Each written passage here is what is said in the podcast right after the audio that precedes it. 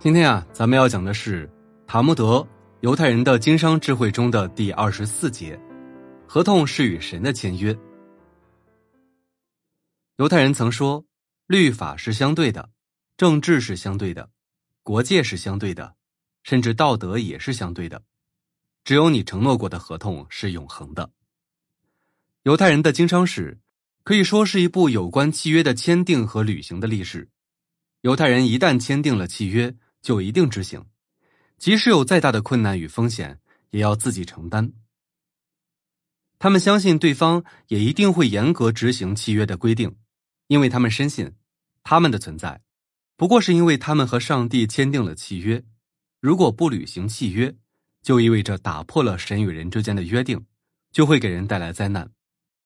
签订契约前可以谈判，可以讨价还价，也可以妥协退让，甚至可以不签约，这些都是我们的权利。但是，一旦签订了，就要承担自己的责任，而且要不折不扣的执行。犹太人在经商中最注重契约，在全世界的商界中，犹太人的重信守约是有口皆碑的。犹太人认为，契约是和上帝的约定，所以他们总是说，我们人与人之间的契约。也和神所定的契约相同，绝不可以毁约。既然契约是和上帝的约定，那么若毁约，就是亵渎了上帝的神圣。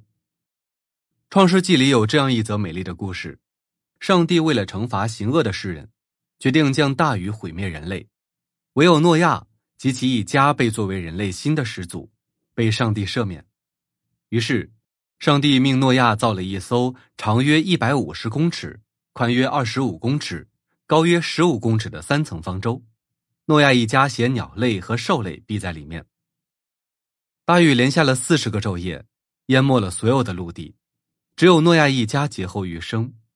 洪水退后，诺亚建起了祭坛，献上贡品，感谢上帝的庇护。上帝接受了贡品，并和诺亚约定，今后不再毁灭世上的生物，而且还在天地之间。画了彩虹来作为凭证，这就是所谓的彩虹之约。从此，犹太人便认为上帝和人类之间具有一层契约关系。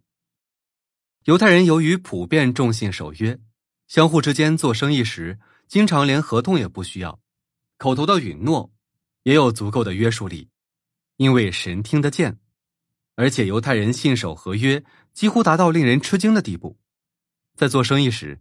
犹太人从来都是丝毫不让、分离必赚的，但若是在契约面前，他们纵使吃大亏，也要绝对遵守。这对他们而言是非常自然的事情。咱们再一起看一个犹太人是如何信守契约的故事。有一个犹太商人和故宫签订了契约，规定故宫为商人工作，每周发一次工资，但工资不是现金。而是故宫从附近的一家商店里领取的与工资等价的物品，然后由商店老板和犹太商人结账。过了一周后，故宫气呼呼的跑到商人跟前说：“商店老板说不给现款就不能拿东西，所以还是请你付给我们现款吧。”过了一会儿，商店老板又跑来结账了，说：“你的故宫已经取走了这些东西，请付钱吧。”犹太商人一听，给弄糊涂了。经过反复调查，确认是故宫从中做了手段，但是犹太商人还是付了商店老板的钱，因为他同时向双方做了许诺，而商店老板和该雇工并没有雇佣关系。既然有了约定，就要遵守。虽然吃了亏，也只能怪自己当时疏忽轻信了故宫。犹太人之所以不毁约，是认为契约是和神的签约，绝不可毁约，所以。他们在谈判中就很会讲究谈判艺术，千方百计的讨价还价。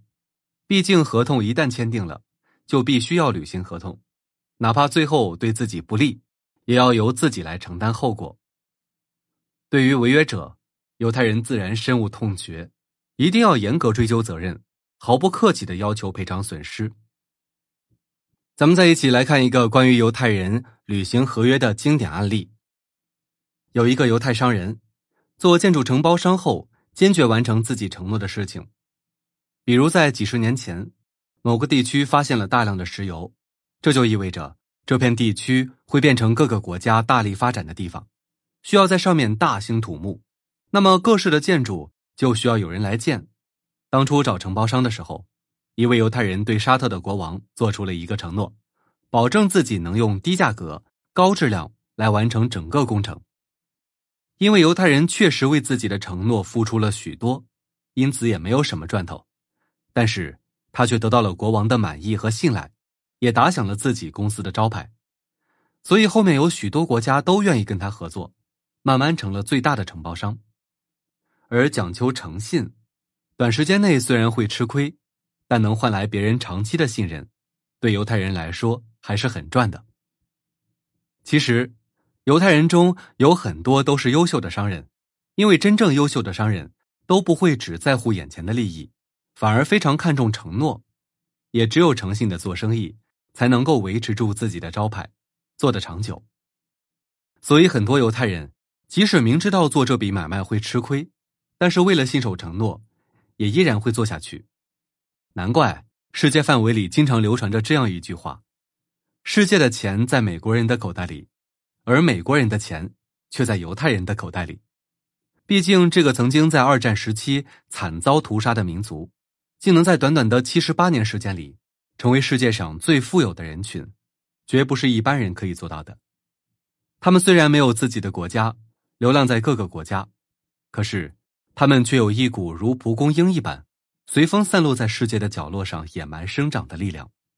而这些，也都要归功于犹太人的韧性以及信守诺言的智慧。